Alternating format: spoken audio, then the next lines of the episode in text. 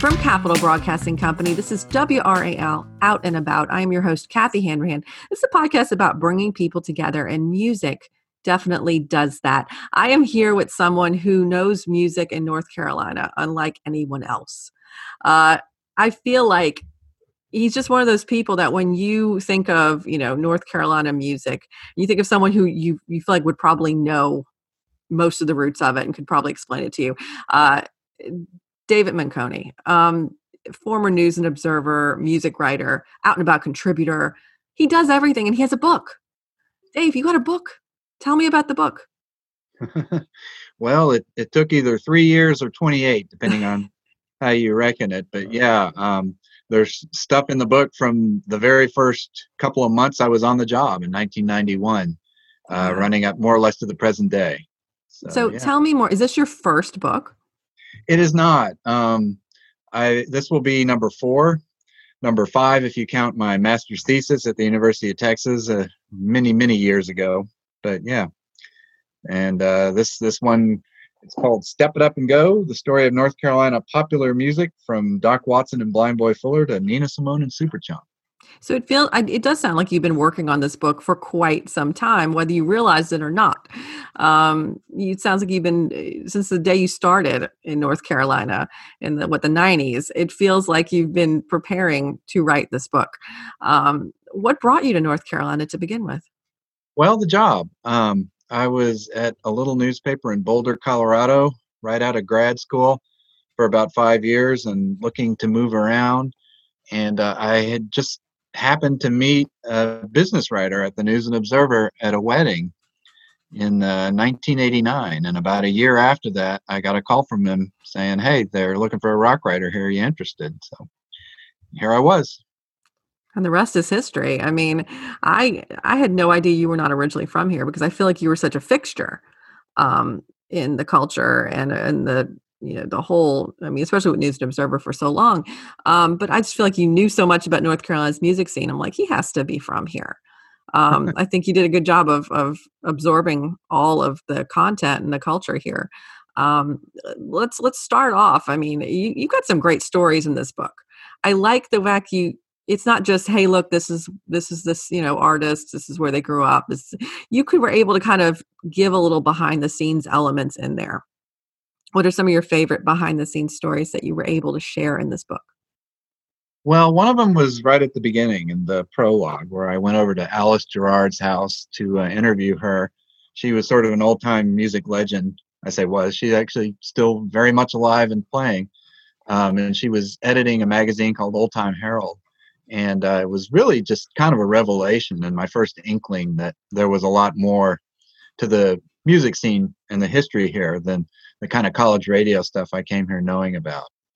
And um, her pulling out the anthology of American folk music and playing some songs that had uh, been recorded around North Carolina back in the 20s and 30s was just a revelation and kind of started me into looking around and trying to learn as much as I could about the history uh, the beach music chapter, a lot of the stories about beach as kind of an outgrowth of Jim Crow segregation, I found just fascinating. Yeah, I had no idea what beach music was. I'm from New Orleans. We didn't have, I don't remember beach music. So I was like, what is beach music? I was like, beach. Um, the Embers and the Rolling Stones uh, story I thought was interesting. I liked the whole Embers and Rolling Stones connection there. Um, I had no idea that the Embers had opened for the Rolling Stones at some and point there were yeah in 1965 november that year at reynolds coliseum and um, the uh, news and observer reviewer at that time actually said the embers outplayed the stones i thought that was crazy i was like wow i'm not sure fun. that's 100% accurate but um, it's nice to think about yeah pretty funny I, the way that turned out I thought it was so much fun. And of course, you mentioned um, Arthur Smith and Charlotte. Um, I had no yeah. idea about the feud and banjos. I that oh, yeah. was that was so interesting. Yeah, um, dueling banjos from the movie Deliverance. Everybody involved uh, in making that, recording that, thought that was just one of those old mountain songs that was public domain and anybody could play it and claim ownership. But no, uh, Arthur Smith had written it not quite 20 years earlier, and he was very much still around. So he took him to court and won, which was quite a thing. Uh, they just acted like he was some hayseed who uh, had no idea what he was doing, but he very shrewdly played them like a Stradivarius and won a whole bunch of money. And also, uh, awards the song had won were transferred to him, and the copyright too. That's amazing. I thought that was fascinating. That was an interesting part of the book. Uh, of course, IBMA World of Bluegrass is happening um, this week, uh, and we've got everything's virtual. You can see some some of the content on WRAL.com. You can listen to some of it on that station. Got a lot going on. But let's talk about bluegrass because I feel like you have a connection. You feel, you really know bluegrass much more than I do. Um, and I I was amazed at you go all the way from what Earl Scruggs through Steep Canyon Rangers. I mean, so many amazing bluegrass artists. I had no idea bluegrass had their roots here. Well, even before Earl Scruggs, uh, Charlie Poole, who mm-hmm. was uh, playing old time string band music around textile towns through the North Carolina Piedmont, he was playing something very much like bluegrass a good 20 years before Bill Monroe, quote unquote, invented it. So uh, bluegrass has really deep roots here in North Carolina. Um, there were some people connected to the bluegrass world who kind of poo pooed the notion of IBMA moving World of Bluegrass here. Uh, but yeah, there's there's a lot more to the history of bluegrass in North Carolina than many people realize. Yeah, it was really interesting. Who were some essential bluegrass artists that if people are looking to just kind of get familiar with bluegrass, who do you recommend maybe looking into at this point? Well, Flatt and Scruggs, uh, and Earl, featuring Earl Scruggs from uh, Boiling Springs, North Carolina. He uh, was kind of the missing ingredient that Bill Monroe hired. Uh, Earl Scruggs' banjo wound up being a really key part of the mix, and that is what elevated what Bill Monroe was playing to the actual style of bluegrass. Um, more recently, bands like Steep Canyon Rangers and Chatham County Line from North Carolina, very fine bluegrass acts, although they range into country and Americana as well. But uh, they're kind of top of the heap in North Carolina bluegrass these days. We're going to take a quick break. Uh, special thanks, though, to our sponsor, Right by You Mortgage, for supporting the show. We'll be right back. We are back right now. We are talking music with uh, one of the premier uh, music experts, I feel like, in all of North Carolina, uh, David Menconi. So, why don't you fill me in uh, your book, once again fascinating. Um, it kind of tracks musical uh, history through North Carolina all the way from the beginning. Uh, I, I don't know. It goes from the beginning of when you got here, but also you go so far back. Um, I love the way you talked about the blues. You got into now. I'm I worked in Mississippi for many, many, many years, so we thought we owned the blues, and I realized the blues really has some roots in North Carolina too. It really, truly does. Um, Durham was an underrated blues town, one of the most important places for it in the 1930s, um, primarily because of Blind Boy Fuller and friends, who uh, were this this group of African American players: Blind Boy Fuller, Reverend Gary Dana, Davis, Sonny Terry, and Brownie McGhee, the Trice brothers, and a number of others. They all basically made their living busking around tobacco warehouses. That's what they did for a living uh, through the 30s. And then uh, a fellow by the name of J.B. Long, who ran the dollar store, he also made records and uh, he recorded a bunch with Blind Boy Fuller. And that's why he wound up being kind of the most well known of that crowd. But uh, Piedmont blues, it's distinctive from Mississippi blues or New Orleans blues. It has a lot of ragtime and bluegrass in it. Comes from a lot of the same sources as that, but there's sort of a clattery, up tempo party music feel to it. I love it. I love that, you know, it has its own an own environment, its own feel. I think everything in North Carolina has its own feel. Um, and I love that we've got like grunge connections. It's kind of Chapel mm-hmm. Hill, the future of grunge music. Um, you know, I love the way you break down a lot of the bands that were breaking from Chapel Hill because all of us remember like Ben Folds and Ben Folds Five and Squirrel Nut Zippers and and I like the fact you kind of take us through that time when you. I love when you were talking about how you met Ben Folds for the first time you went to interview him and he was playing the piano. Yeah, it was really strange. Um, I actually showed up late and missed their show, but I walked in uh, the post show hangout and he was having a very animated discussion with somebody about the old Bob Seger song from the movie Risky Business, Old Time Rock and Roll. and there was an argument or some dispute over how that piano riff went, and he just hopped up on stage and got behind the piano and blasted that riff out so perfectly you'd have sworn you were listening to the record. Uh, and it was like, wow, this it was a pretty great little party trick and uh, pretty cool example of his virtuosity. I mean, he's like a conservatory whiz kid.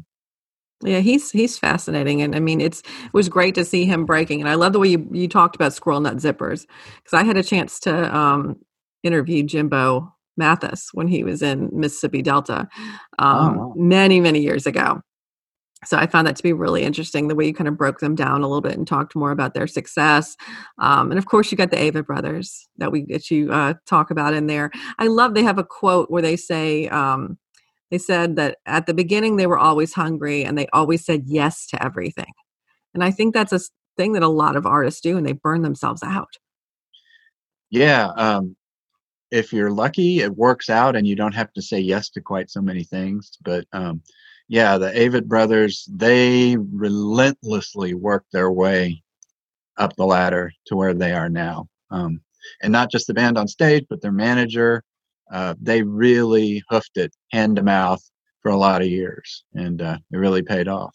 Are there some bands out there that that have done that that maybe didn't necessarily break and have that big moment um, that you've seen that you love that you think people need to check out? Oh yeah, um, one of them is in the book, Nantucket, who had a certain amount of success but just never quite got over the hump. They were one of the biggest acts around the Carolinas, but never broke out nationally. Um, one of my favorite bands from around these parts is not actually in the book, but in the mid 90s, there was a band called Luster who uh, they were sort of a poppy version of the alternative music that you heard around then. And I thought they were fantastic. I really thought they were bound for big things. Loved their record, still do. Just never happened. And uh, it wasn't lack of work. They were out opening for every band that was big around that time and just never got a break. Wow. What about some of the bands that you've seen live? Because I know you've been fortunate enough to review a lot of shows and see a lot of bands perform live. So, what are some of your favorite shows that you've seen? Wow. Um, eh, one of them, Paul McCartney, last year mm-hmm. was pretty amazing. Um, it had been close to two decades since I'd seen him his last time through Raleigh, and uh, his voice is a little ragged around the edges but still just lovely. And he's got a history in this area. I remember uh, hearing about when he played Carter Finley Stadium in 1990. He was talking up Arthur Smith and saying that uh, he treasures his copy of Guitar Boogie all these years later. So Paul McCartney knows North Carolina music too. I, I, you've seen so many shows. Yeah, I, I, love to ask. You know, what about some of the artists that people may not expect you to love as much? I mean, is there any some hidden gems in there? Any little uh, fun things on your uh, on your iPod that uh, people might not expect? Wow. Well, some of my all-time favorite music is uh, you know who Vincent Guaraldi is, the jazz pianist. No, I do not. I, I think I do. I think I do. Well, if you've ever seen a Charlie Brown TV special, the music is by Vince Guaraldi. Oh, like, okay. Christmas, um, Linus and Lucy, stuff like that. That um, really up tempo, jaunty theme. That's called Linus and Lucy, mm-hmm. and uh, that's still some of my all time favorite music. I try not to play it any time other than Christmas, just so I don't burn it. But uh, yeah. so, what can you tell people about this book if they're on the fence about getting it? What's your elevator pitch? Hmm. If you want to know the history of this place where you are, um, which is often hiding in plain sight but not obvious, this will kind of clue you in. Um, a lot of important musical history happened in this state uh, in places that are kind of unexpected, and this is a pretty good little guidebook roadmap. I think. It's not 100% comprehensive. It's not an exhaustive A to Z encyclopedia, but it's a story with a through line. And uh, there's just, there's bound to be some style of music that you are uh, sympathetic to in there because it's everything from hard rock to jazz, country, blues, gospel. So tell people how they can get a copy of the book. Where are you available? Are you, is it online? Is it at local shops? It uh, it's just starting to show up in uh, in the warehouse, so it should be in local shops soon. I uh, encourage people to buy from their local independent shops like Quail Ridge in Raleigh or Regulator over in Durham or Flyleaf in Chapel Hill. You can buy it if you want to buy online. You can buy it through their websites. Um, I think it's very important at this time to try to support local businesses as much as you can, even when you're buying online. So you can do that. You can also order it directly from University of North Carolina Press. And so, people, if they want to hear more from you, uh, you do do some stuff with that station, which is one of our uh, entities out there with Capital Broadcasting. Have you done some stuff recently with them, or are you doing a regular show? What is your status? Well, every week I do these things called uh, North Carolina backtracks. They're little vignettes about artists and songs from North Carolina. 919 Day, I uh, curated an hour of local music uh, artists like Skylar Gudasz and Chatham County Line, all from the 919 area code. So uh, I'll I'll do things like that. They'll uh, be doing some things with the book too through the month Exciting. of October as well. Well, it sounds awesome. Well, we're definitely going to include some information um, in our show notes so people can find out more. Um, do you have a website or anything people can go to? I do. It is a WordPress blog, and it's called Losering Book wordpress.com. Awesome. Well, we're going to include that in the show notes so people can click on it, check it out, connect with you. Um, David, it's been wonderful talking with you. Likewise. Thank you very much. Great. this has been it. this has been the Out and About podcast, a production of the Capital Broadcasting Podcast Network. If you like what you heard, please subscribe, share with your friends, follow us on social media, WRAL Out and About on all platforms. Be be there you know check out wral.com slash out and about you want to check out some of our bluegrass coverage um, coming up this week all right guys have a fantastic rest of your week